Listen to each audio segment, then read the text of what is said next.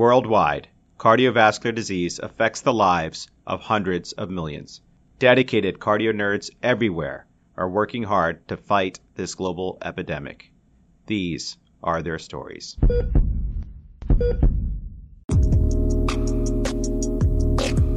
Welcome back, cardio nerds. It's Amit Goyal. Our cardiovascular prevention series continues. William Osler once said that the good physician treats the disease, but the great physician treats the patient who has the disease. In the last episode, we learned about risk stratification in our case discussion using an illustrated case as we walked through the years of key points in a patient's life. Today, we get to meet that same patient up close and personal. Kanak Amin tells us what these events were like for him, what helped him, what didn't help, and the advice he has for both patients and doctors. Now, Kanak is an integral part of the Cleveland Clinic in his role as nuclear lab manager and has had tremendous impact on many individuals. We get to hear from two of them, doctors Wael Jaber and Nishan Shah, who knew Kanak personally, professionally, and medically. We're also joined by a special guest, Dr. Zach Iljovine, who you'll remember from a prior episode. Zach, like myself, also had the opportunity to learn from Kanak during our nuclear hot lab elective and took care of him while in the ICU. Before we dive in, just remember, we are an independent educational platform brought to you by cardio nerds who just love cardiology and teaching. This podcast is not meant to be used for medical advice. The views expressed here do not necessarily reflect the opinions or policies of our employers. Kanak has given us consent to share the details of his case. Also, we apologize in advance for some background noise. Hope you enjoy the show. Hey, cardio nerds! Today's is a very special episode. In our case discussion episode, you all really got to know our patient's medical history and disease diagnoses. But today I am so excited for you all to get to meet our patient, Kanak Amin. We get the special treat of learning from his journey as a heart patient.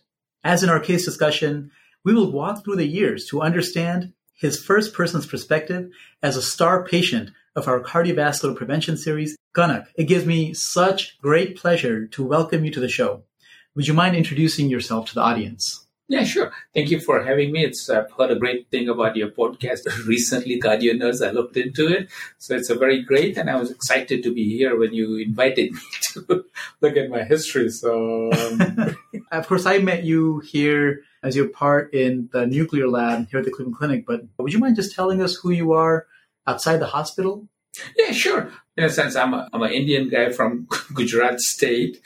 And this is my professional part is, as you guys all know, is a radiochemist. I'm the program manager for the nuclear medicine lab.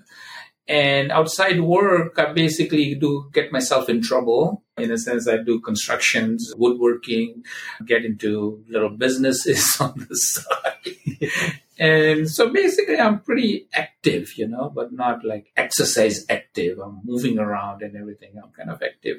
62 years old, married, got one kid, been working at the clinic for about 31 years. Amazing. Speaking of all your businesses, we've all definitely benefited from your financial advice and perspectives on stocks. I've seen uh, IR attendings come in and get your take on taxes and, and house purchases. But, uh, you know, I also, it's true story. Um, I also want to introduce, or rather, should I say, reintroduce our other guest, Zach Iljovine. You all met Zach in an earlier episode when we discussed cardiac amyloidosis imaging with Dr. Paul Cremer. Zach, welcome back to the show. Great to be back. Thanks, Howard. I am glad that kind of got a chance to introduce himself from his perspective, but what does he do for the fellows? Like, how do we how do we get to know him? You know, that's it's it's hard to put it in into words, but I think the easiest thing is he is the reason that any one of us can take and pass nuclear medicine boards. uh, you know, we, we have the opportunity to spend a month with him during our third year in the nuclear lab, not just, you know, reading scans, which I think is what we're uh, used to, but, you know, learning about nuclear medicine, learning about isotopes, learning about the process and the history and then, as you mentioned, it's also good to take your temperature as far as financial health and uh, uh, you know, and, and then life advice. So Kanak has the has the experience that in in many things, and it's been fantastic. So, and then he also does this nuclear medicine review for any of the fellows taking boards, which is a huge help, and uh, we're very appreciative. Spot on, Zach. You know, I, I asked Anirudh Kumar before I started the rotation. I was like, "Hey, so what do you actually do in a hot lab elective? Like, what are you? What's what's it about? What do you learn?" He's like, "Well, you know, you learn about life." and I found it to be pretty ambiguous, you know. And so I came down. I wasn't sure what I was getting myself into, but I've just really enjoyed spending time with you in the lab. I remember the first day we started talking about quark theory, and I thought, like, what, a, you know, as a cardiovascular fellow, you know, like it's it's different. So, Kanak, let's dive into your history and your perspective for the audience here. Sure. In 2004, you were, I think, 46 years old mm-hmm. uh, when you came in for back pain, and they they found that you had kidney stones. Correct. At this time, you had no medical diagnoses. Do you remember this visit? And you know, just what was life like back in 2004? Well, 2004 was good. I mean, the economy was good. My businesses were going good. I'm a young guy going through midlife crisis. you know, my eating style was not so great. I would grab whatever's available. But anyway, so what happened was I was having little mild pains in the back for a little bit. Then it got excruciating bad that I couldn't stand it. So I had to walk to the ER and they did all the tests and found that I had kidney stones. And of course, that was painful for the next two days, drinking a lot of fluids. and passing. So finally, once it passed out, I was pretty much okay and no other symptoms um, from that point on to the next event. So, during this time, thankfully, you didn't have any cardiovascular problems, but you did have an important family history of heart disease. Would you mind telling us about the loved ones in your family who have had heart disease? Yeah, sure, sure. You know, I don't mind sharing that one uh, with you guys all. So my dad was had a heart, I mean, triple bypass over here at the Cleveland. I forget the time, but it must have been around like 20, 24 years old, somewhere around this. I don't remember exactly when. He, uh, so he had cardiovascular diseases, and then he passed away at my age right now, about 63. That was quite some time ago. And then my other brothers, I have three brothers, they all had uh, cardiac issues, so they were stented. They're older than me. I'm the youngest one in the family. So basically, we had a f- tradition of carrying on the heart disease in the family. Of, we're so sorry to bring up these these memories about your family. You know, my my dad actually had presented with chest pain. They found pretty severe blockage in one of the main vessels, and he got a stent, and he did fine, thankfully. But you know, actually, just that moment by itself, even though it wasn't complicated, it was such a scary time for the family. And so I, I, definitely appreciate you going over that for us. But it really does help us better understand your personal risk for heart disease because it helps us understand your familial background for heart disease. Did you personally ever think that your family history would have any bearing on your own health? No, not at that stage, you know. I mean, when I was around 46, I was able to move around, you know. I used to work work my clinic job and then get up early in the morning at four. Go. So, you know, I didn't even think anything else. Everything was fine, slept well. I didn't even think about this silent killer that's going on in my body. Uh, never realized till all these episodes started occurring, you know. And when you're young, you can conquer the world, but the world has conquered you. no, I, I get that. And I think many people are in the same boat and don't realize that there's a connection there right? So I wonder, would it have impacted your approach to life or what you ate, you, how much you exercised in general, if a doctor or somebody else had told you earlier on that your family history and just coming from South Asia in general meant that you were more likely to get heart disease?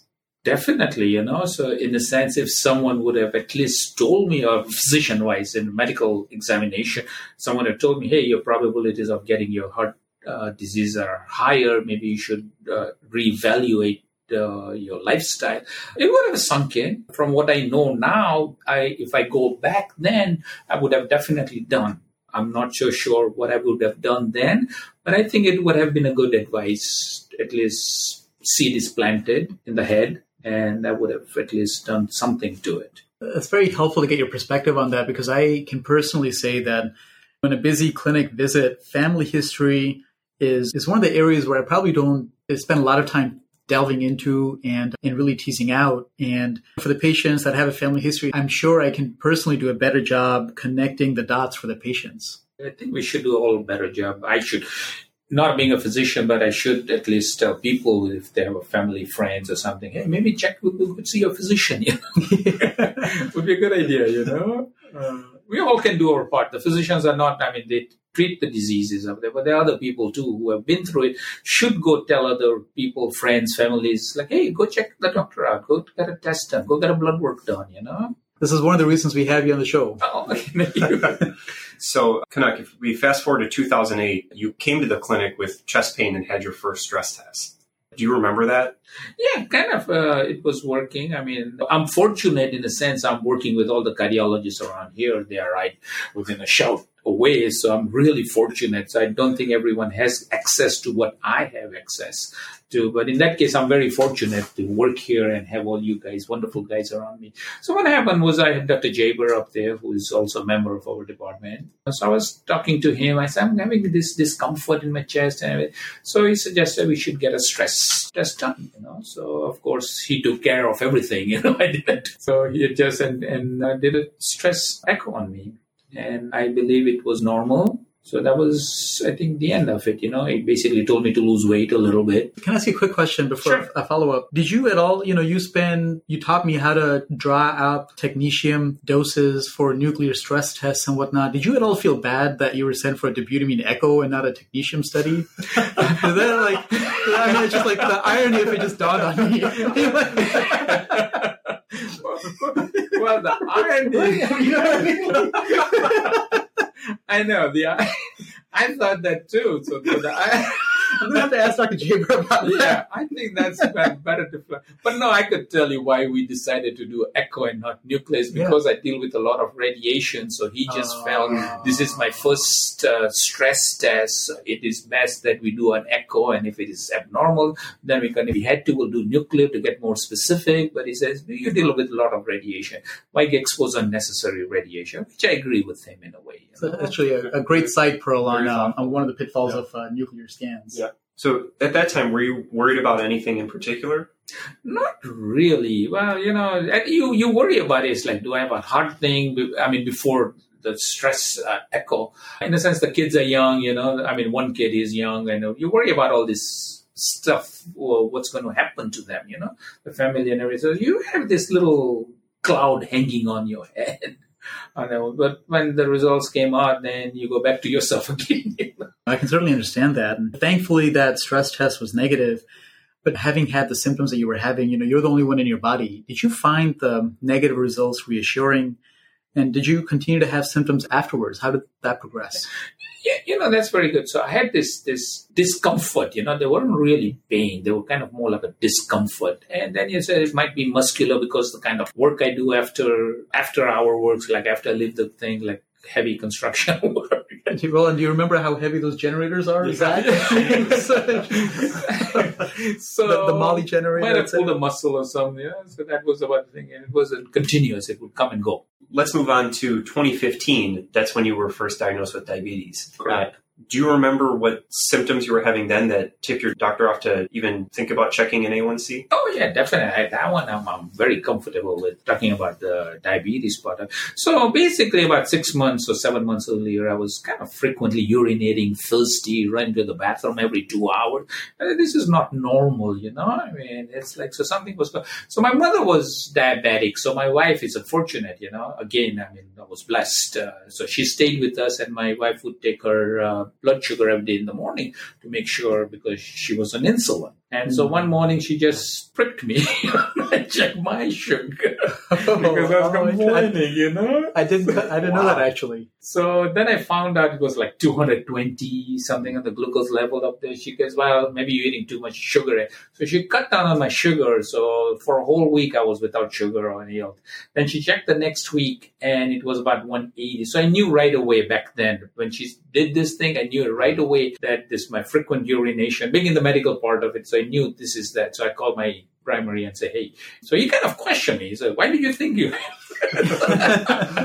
so, but anyways, I was fortunate to know enough about it to find out about it. So then, of course, he called me and we did our blood work, and sure enough, I didn't expect it to be so high 11.7, 11.6, but I was surprised too when I saw the A1C results. You're educated. You're proactive. You have really high health literacy, and so I think you know, you sort of stumbled upon your own diagnosis thinking about it in a very rational way. But I, I wonder how many patients go through these symptoms for weeks or months without ever even seeking medical attention. The diagnosis of diabetes is a pretty major thing to find out about yourself. Do you remember how you felt or what you were thinking when you were first realizing that, hey, you actually have diabetes? It sounds like you have some perspective from having had a family member who had diabetes. How did you take that news and what do you think was uh, going on? What was on your mind at the time? Oh, I could tell you that one because when I was diagnosed as diabetic, uh, the first thing came in my head is I hated insulin poking because my mother was on it. yes. I go, oh, gee, you know, because I didn't know the extent of it, all this. So, but luckily they put me on metformin. So I was uh, said when they come around, I had to readjust how I ate and exercise. I had to reevaluate my uh, well-being, and that's what came around and I said, okay, I have to get motivated. And that's what happened. So I got educated with the diabetes a little more and controlled my intakes and started exercising. Do you have any advice for us when we're telling someone for the first time that they have a diagnosis like diabetes? Oh, definitely. I, I think you should recommend people to take these diabetic classes that they offer across the country. Um, major hospitals have them. It is very, very important that these patients go, doesn't matter what their background is, they should go look at these diabetic classes. It's, it's a little long involved, about three, four, but that's where they teach you what, how to do exercise, what, what, what how to read food labels, you know, because most people look at it and say it's like, oh, it's sugar free. Sugar free does not mean that it doesn't have carbs.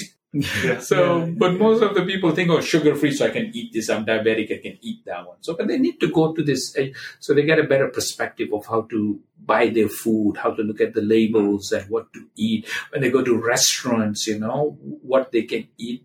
And one of the biggest misconception is, you know, when people say, "Oh, I'm diabetic," that means I can eat this heavy carbs or sugar.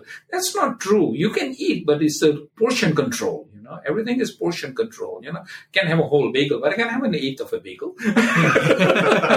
yeah, yeah. I, I think uh, you know personally, portion control I probably makes it more sustainable. Also, you know, because I do okay. have a sweet tooth, but I think controlling uh, the portion is really important. You know, and then either because of your own intrinsic positive response to adversity or the diabetes education or having had prospective diabetes in the past, some combination of that, what you did next was really nothing short of amazing and truly inspiring, Kanak. You somehow lost 30 pounds and ended up getting your diabetes under control on just metformin. And I, I should say, we didn't talk about this, but when you, when you were first diagnosed with diabetes, your A1C was well above 11. Getting down to a single agent monotherapy without insulin is pretty extraordinary. You know, how, how did you do it? Like, what did you actually do to lose the weight, improve your lifestyle? Because these aren't just, you know, something you do and check off. I mean, this has to be a paradigm shift in the way you live your life. So, what changes did you make, and uh, what were your biggest motivators? Well, let's go talk about the biggest motivator. The biggest motivator for me was I didn't want to end up with this diabetic feet and be, you know, compromised as far as the health is concerned later down the road. And of course, I don't like getting stuck with needles, so that was my biggest fear. uh, I know you guys. An motivator. Yeah, I, I, deal with needles all day long, but it's like getting poked in me. Is, so that was the biggest part of it. And the biggest part was this my wife because she was the motivating factor in a sense how to eat and control all the high carb foods up there. So she went around and started making all these low carb foods, you know, and she herself ate that part. So because, you know, you get tempted if someone's eating French fries. Absolutely. So that was, I had a big help in, in my, my, my diet control, as I would say, you know, for that more of a diabetic diet control. So I looked at around online with her and we found out what, what interests me and so basically we got the low carb diet. And exercise walking not rigorous exercise. So i picked up walking you know usually about a mile a day you know. And uh, helped out a lot. You know making such a profound change can be extraordinarily difficult and you did an incredible job. Um, and actually, in the nuclear lab, when I spend my month with Kanak, we take our daily coffee break. Somebody offered him a glazed donut to his face, and he uh, he was able to, to, to turn it down cold, which I thought was incredible. We took a lot of coffee breaks. yeah, that's, way, actually, that's, that's, that's like the highlight. That may be the takeaway uh, this portion, but no. Remember remember um, Jibril brought those um, crackers, you know, and and the first thing he did was he looked at the nutritional facts and he said, "Oh, there's no way I can have that." You Yeah. know, he just put Yeah. it down without a, even a hesitation. How can we help our patients get similar success? Is there anything you found particularly helpful, or you know, you mentioned those motivating factors, but if there's someone who's maybe not as intrinsically motivated as, as you were to start, is there something that we as physicians can do to help them? Oh, absolutely. What they need to do is we need to show the patients when they're diabetic is, you know, I, I can't re emphasize this, that, but the diabetic education is very, very important because people don't go there and they don't understand what what intake of the food does to the body, you mm-hmm. know, and they don't know how to read the labels. Those are the two critical parts that they should look. And the other thing is the family support. So if they're married or have a spouse or significant other, whatever, kids, they should also get involved with the patient management, you know, uh, in a sense, because my wife got involved with it and she had to give up. I feel sorry for her. She had to get all the sweets and everything else too. She's she's not diabetic, but she with me. She may be sneaking it after I'm going to work because the the chocolate box is half empty. Yeah, I think we talked about the conservation of mass too. yeah, So that's what's going exactly. but she doesn't. She hides it or whatever, which is fine. You know? but they should. I mean, you know, if they're doing it, it helps out when you have have have someone, a buddy, or someone who's helping you out along the line, so you don't feel so bad. You know. Sure. Uh, so that's the biggest thing that maybe as a physician you should get the family members involved. You know. Yeah, we always talk about a therapeutic alliance with the patient, but creating a support network around the patient is also so important. You know, so thank goodness uh, for your wife. I don't feel sorry for her because in return she gets time with you. So I think Yeah, that's true. I'm going to move on to the year 2018. Despite doing everything you possibly could, this was the year that you had a major heart attack. Would you mind describing what you were feeling by the time you'd gotten to the hospital? Definitely. Before I went to the ER room, it, it started about three, four days before. So I was having little, it, and usually the funny thing is always starts in the morning. And from what I've read, heart attacks usually happens in the morning. And I don't have no idea why.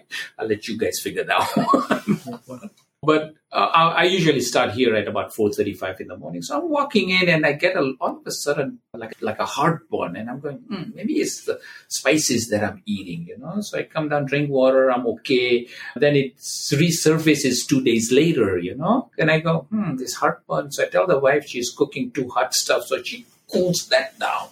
And the one I was off that week, and I get up early on Wednesday uh, of that week, and I'm getting sweating, and I'm getting radiating pain on my upper left chest.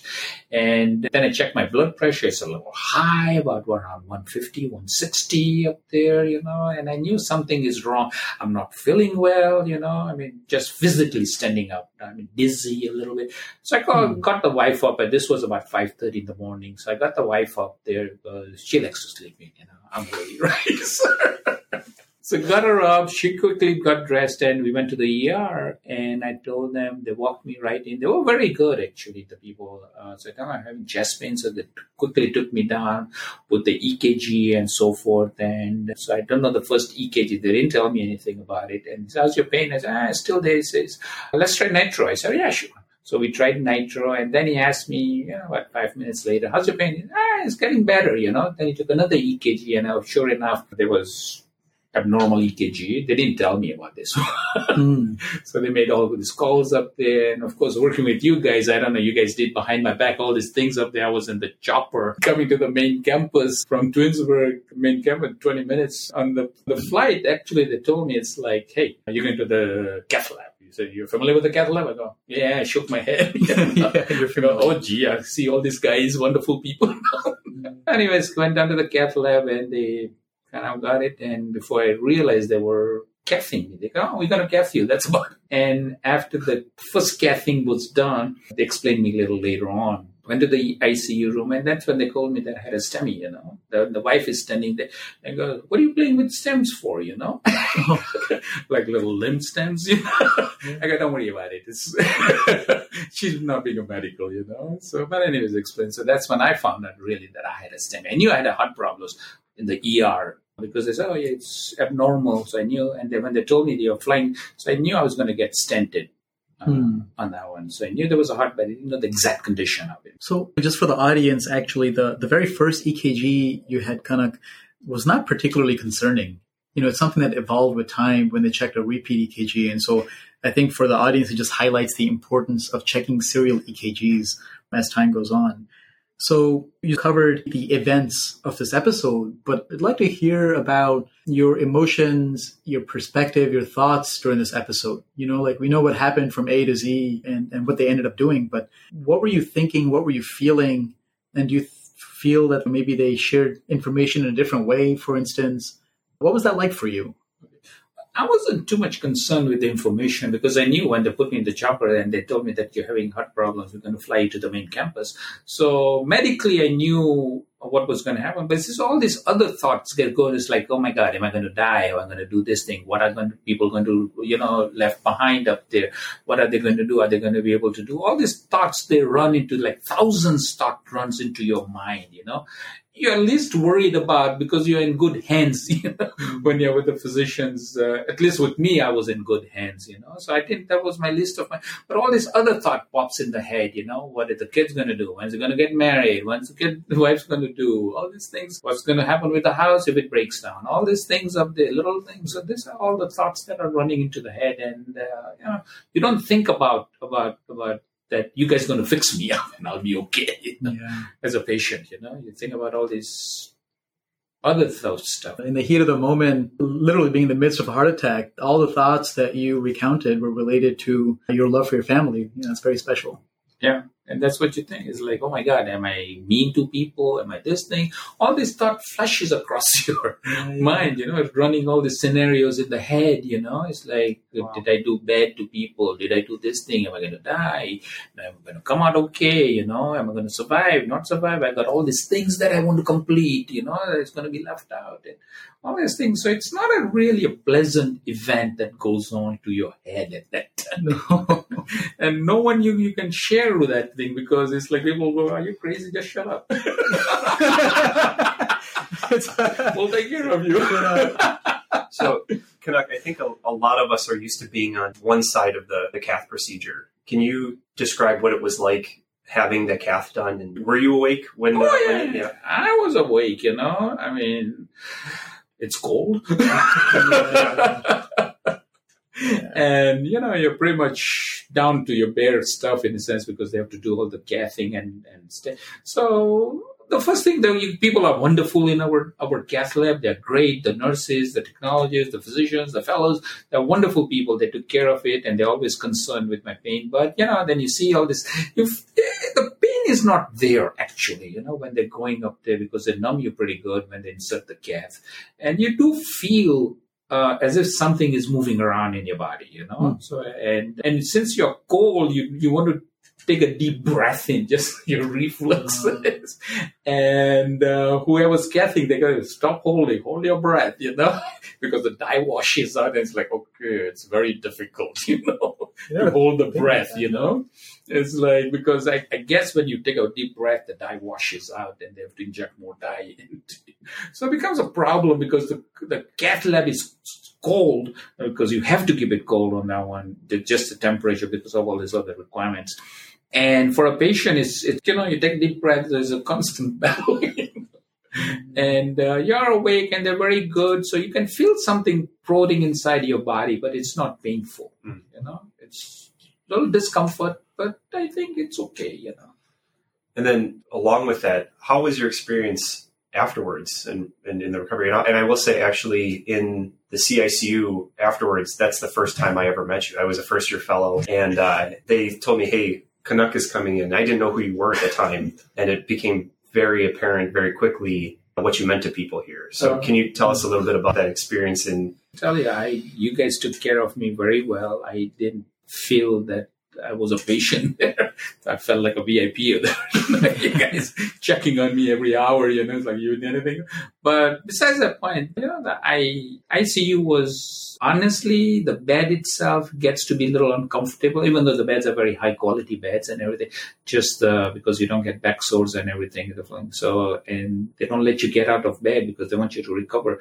So it's from patient perspective, it's discomfort sitting there, lying down there, can get up and everything. So it's a little bit, but at the end, it's all okay, you know coming down because the restriction of the visitors are restricted because of ICU and all those things. So as a patient, uh, you know, I mean, there's nothing you can do about these things, you know. I'm, but I was in a good hands. You guys came around, talked to me, visited me, so I didn't feel that much, you know.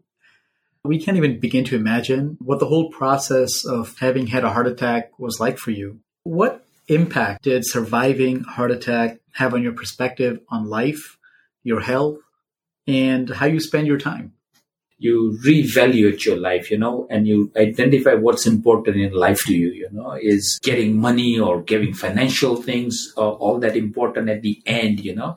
Uh, so it reevaluates your thinking. So basically what happens is, is you balance your time out with your families, your friends, and your work in that and taking care of yourself. I mean, we're not going to live forever. That's a given factor there, you know. But we can live a very quality life instead of getting bedridden or wheelchair ridden or you can't do, at least you're able to move around and, you know, everyone will die. That's inevitable. That's part of life. But we can get maximum out of these things, you know. So that's, that's a part. So I've kind of slowed down in a sense. I smell the roses every now and then. and I try to, you know, so right. it's a little more impact and I do regular exercise and just to be, you know, don't want to overdo it, underdo it and give everyone the proper time with friends and families and co-workers and everyone. So make a little dent so they'll remember you for a few years. you know, you made, um, you made a dent in a lot of people, Kanak. Actually, I do want to ask you after you were discharged, did you go through cardiac rehab and what was that like? Was it useful for you? I think cardiac rehab is one of the greatest thing people should do because with the control with the physiologist up there, they monitor you with the EKG, they show you the right way to do exercises, you know. I mean, I, I was exercising, but was I doing it right? Probably not, you know. So they monitor you and they tell you how to do these exercises and a little bit all this different. So makes you a better uh, exerciser. You know? And, know, it's a 12 week program, three days a week, usually about an hour of solid exercise. And you feel really great, very good. And, you know, for me, I mean, that exercise was really great. I keep up with it uh, now and that brings the sugar level down too. so it was a plus plus for me, you know. The thing is, they really showed me how to walk and exercise, you know, with all these different parts of it, right? So it's a good idea to take this cardiac rehab. Hello, I'm uh, Wael Jaber. I'm a cardiologist at the Cleveland Clinic, and I had the privilege uh, of taking care of our uh, patient here. This was a difficult situation at multiple levels. The most important, I think, uh, from my perspective, is the fact that objectivity in the way we look at our patients goes out the window when we deal with patients who are close uh, associates, friends, and families. And we often miss a lot of the cues about the risk factors, symptoms. Sometimes we exaggerate the symptoms if we have a nervous attitude about life or minimize the symptoms if we're laissez passer or laissez faire about life. And anyway, so with the presentation like this, we try to balance that with our belief that we can provide better care for people we love and appreciate and advocate for them. And that's the role I've actually have taken with our patient is try to balance his risk factors, his ethnicity, his symptoms. So we try to balance that with the best medical therapy we can uh, provide him to achieve two objectives. First is to return him to his uh, normal functional life. Uh, this is a gentleman who's not only important for us inside the walls of the Cleveland Clinic, where he contributed to the education and career advancement of really over 100 fellows over the years, but also he's a very active member and an asset in his community, taking care of many, many individuals financially, socially, even uh, he's the on call electrician and plumber for uh, many of his uh, neighbors. He does it pro bono. Uh, so, this is a person who's very active, both here and outside the walls of our institution. So, we offered him the best advice we can. And I learned two lessons from this uh, individual. The first one is keep an open mind about the symptoms. And the second, uh, most important uh, one, is uh, when he came back after his procedures with symptoms. Uh, we kept looking for uh, coronary artery disease, and his symptoms were uh, were marked shortness of breath, which he didn't have before the procedure. And uh, we kept looking for coronary artery disease. Of course, we were looking for the common thing, and it turns out this is a side effect of his antiplatelets medications. And once we stopped him, it was like a miracle. The symptoms went away within 24 hours, and he felt he went back to normal. So again, it's a privilege uh, taking care of our patient, and thank you for uh, inviting me for this podcast. Kanak, what message do you have for other patients that might be living with heart disease?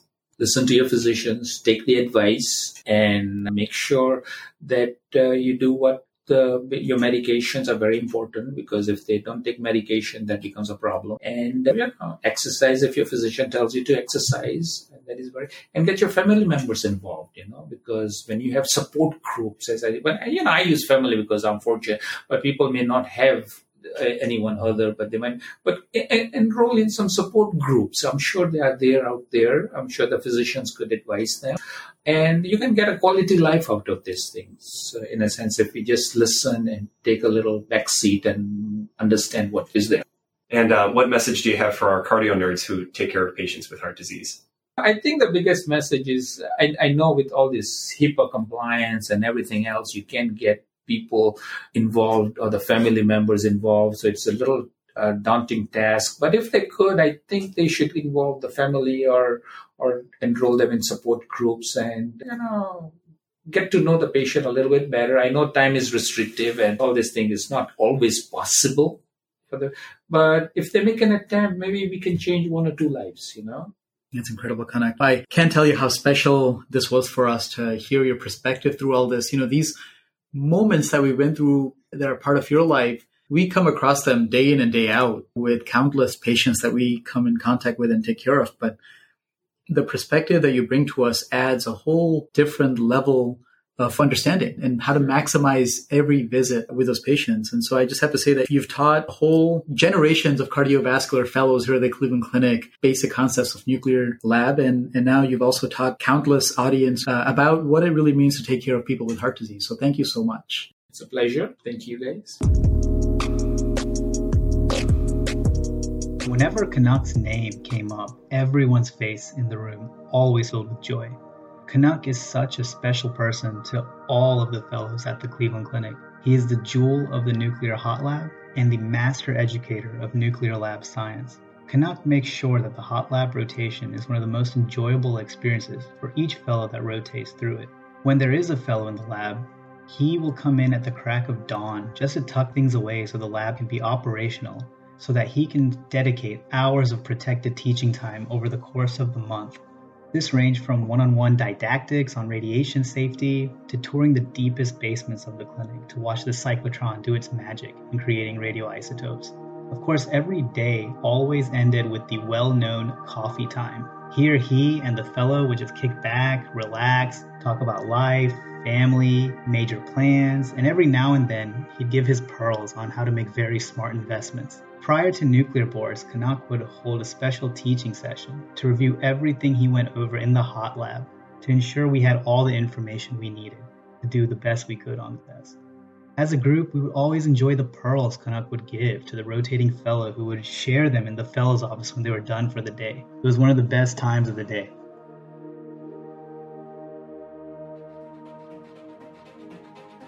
Then I distinctly remember coming into work one day, seeing that hot lab fellow not in the hot lab, but they were sitting actually at their cubicle in the office. Kanak had not shown up to work that day, and this was actually very unusual because he's actually one of the most punctual people we knew. We later found out that he had suffered from an MI. A great sense of concern quickly filled the room as there was so much uncertainty in how he was doing. Fortunately, a few hours later, the news came actually from him that he was doing just fine. There was an immediate sense of relief in the room, as well as amongst the faculty, reflecting how much of an impact he had on those around him. He was a star even on the nursing wards, and his room would be full of visitors from across the hospital. Even when he needed to focus on his own recovery, he still kept the fellows in his mind. He would go to the nurses' station overnight, ask the nurses if the moonlighting fellows on that day were doing okay or if they needed anything. This is just a small glimpse of how special Kanak is. The fellows are so lucky to have him not only as a teacher, but also as an amazing friend. Thank you, Kanak, for all that you do.